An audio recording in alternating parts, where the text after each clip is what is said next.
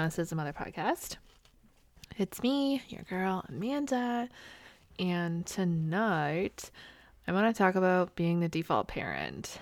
I have been seeing the default parent stuff all over Instagram, all over TikTok lately. It must be, you know, in my in the big brother in my phone because it's everywhere. However, I also think that it's coming up a lot for me because lately I am feeling that like mental overwhelm, that exhaustion of being the default parent. So, for anyone who isn't entirely sure what the default parent is, the way I look at it is the default parent is generally the parent who takes like the brunt of everything. So, I am the default parent because I am the one who gets up in the night with the kids because they want me. I'm the one who kisses the boo boos. I'm the one who puts the boo boo cream on. I'm the one who bathes them, even when it's my husband's turn to bathe them because they want me. I do it better. I do better bubbles. I play in the tub more. You know, whatever it is a lot of the times it's the kids like I want mom, I want mom, I want mom. And I love it.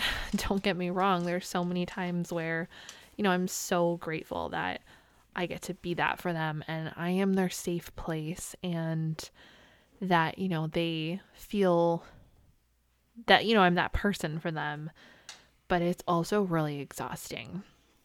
So I'm going to tell you a story I haven't told on here yet because this just recently happened, but parenting badge of honor, I think, is what I received last week. It really wasn't an honor, but I feel like this is like one of those things that it's like if you've done this and you survived it, it's like a story to tell. So I'm going to share it with you guys.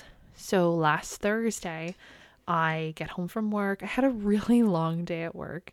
For those of you that don't know, I do work full time. I am a full time working mom. I work in a cancer center, so a really busy cancer center.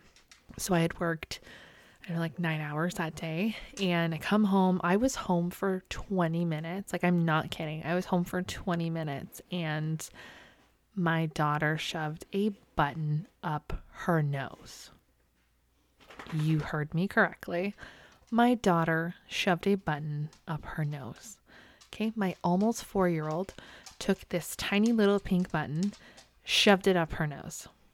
She starts screaming. Now remember, I'm home for 20 minutes. Like I just got through the door. we have not eaten dinner yet. She's screaming, My nose, my nose, my nose. So I said to her, What is wrong with your nose? She full blown says, I put a hot pink button in my nose. And I just looked at my husband and I'm like, she put a button in her nose. So he knew exactly where the button was from. Connor had brought it home from school. Ask me why. Like, I don't know. Is anybody else's kid that's in like JKSK bring home freaking garbage all the time? Because mine does. He brings home sticks and pine cones and literal like broken pieces of plastic. I don't know. I'm assuming he finds them on like the blacktop at school or something. I don't know. But Thursday was a button why? I don't know. Anyway, so he brought home this button. Scarlett gets a hold of it and shoves it up her nose. So that was that. So we pinned her down. We tried to look up there, up her nose. We couldn't see it. And so, sure enough, okay, off to ER we go. So on the way down there, she starts coughing, choking, like just gagging, so dramatic. So obviously, the button is stuck in between her throat and her nose. And so we get to the ER, and it was a seven hour wait. Seven hours. I had to sit there. The hospital system got like 16 hours of my time that day, and I was not paid for 16 of them. So, yeah, after seven hours, we got the button out. Very traumatic for those of you who don't know. They actually put like a device that goes up the nose, down the throat to either push it through or bring it out with this like balloon thing. It was so traumatic. We had to pin her down, you know, hide all the buttons in your home because that was traumatic. But also, Scarlett learned a very, very important lesson that night. And I don't think she's going to do it again. So I guess there's that. But back to being the default parent, you know, it's immediately my issue. So we have two kids, you know, with the hospital the way that it is. Obviously, I'm not going to bring both kids down with me. So my husband stayed home with Connor, but I am going down with Scarlett.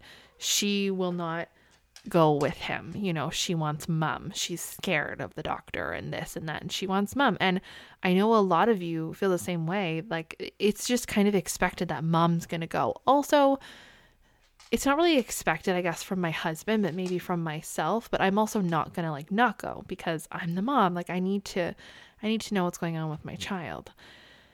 So that was like a big one for me. And I found myself a little frustrated about it so I think like also being the default parent also brings in a lot of like resentment and frustration whether it's, you know, towards my husband who maybe isn't the default parent or to maybe another mom who doesn't have to be the default parent. I don't know, but there is this feeling of like resentment and stuff like that.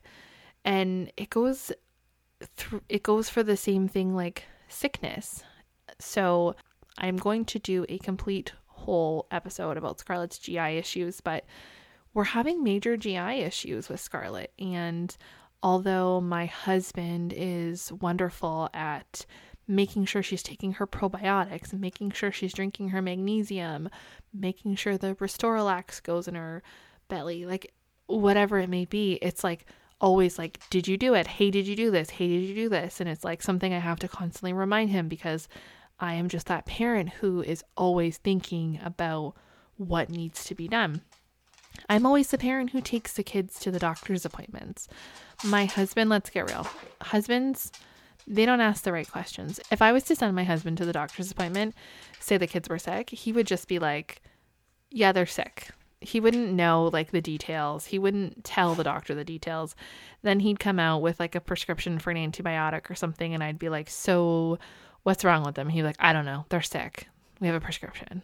Like, I, I know so many of you are relating to this because that's what they do. Whereas, like, moms, we advocate for our kids. We ask the questions where we know all of the details. Like, I can tell you when Connor has a temperature, like, what the temperature probably is, like, every four hours, right? Like, it's just it's it's a lot. We've had Connor's had an ENT appointment recently. We've had hearing tests. Like I'm always that person that is going because number 1, I want to, but number 2, my kids want me to.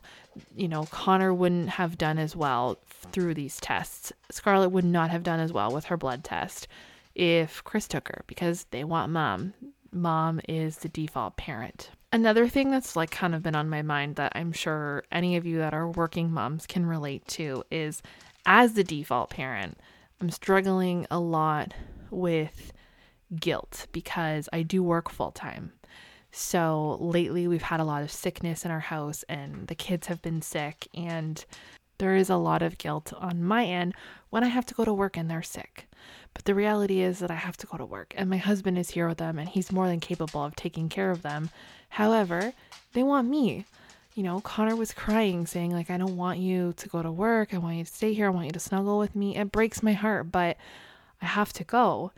And the other piece of that is with work as the default parent, I also struggle with guilt because I have to leave work a lot. I've had to leave work because they're sick. I've had to leave work because of appointments.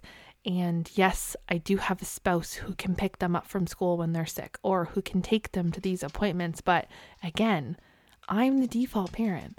I'm the parent that they want. And I'm also the parent that wants to be there. I can't, I just can't allow my husband to do it, guys. He wouldn't do it as good as me. Let's get real. Sorry, Chris. But it's just, I find like being the default parent is amazing and I love it. And I love being, like I said before, the safe place for my kids. I love being that just that person for my kids. You know, that's what I've always wanted to be. However, it also comes with so much guilt, so much resentment, so much frustration. You know, it's just, it's a lot. I don't sleep because I'm the default parent. I don't have a full night's sleep. Chris gets up with the kids. They're screaming, I don't want you. I don't want you. I want mom. It's just, it's so much. Like I get up all hours of the night even when I work the next day because they want me. And it's just easier if I get up and go deal with it because I'm who they want. Chris gets up to help me and they they want me because they've had a bad dream or they're sick or they have to go to the bathroom or just whatever it may be mom makes it better. And unfortunately mom is the default parent. And you know this isn't a knock to anybody's like other half anybody's spouse not even a knock to my spouse because chris is amazing but he is not me. So that is something I think I will always struggle with. And I know so many of you can relate because I know so many of you are also the default parent in your home. And if you are, I just want you to know that you're not alone. And if you are frustrated and resentful, you're not alone there either because this is so hard. Like being a parent is so incredibly hard, but being a mom, I just feel like it is next level hard because we have different expectations of ourselves and there's also different expectations put on us as the parent.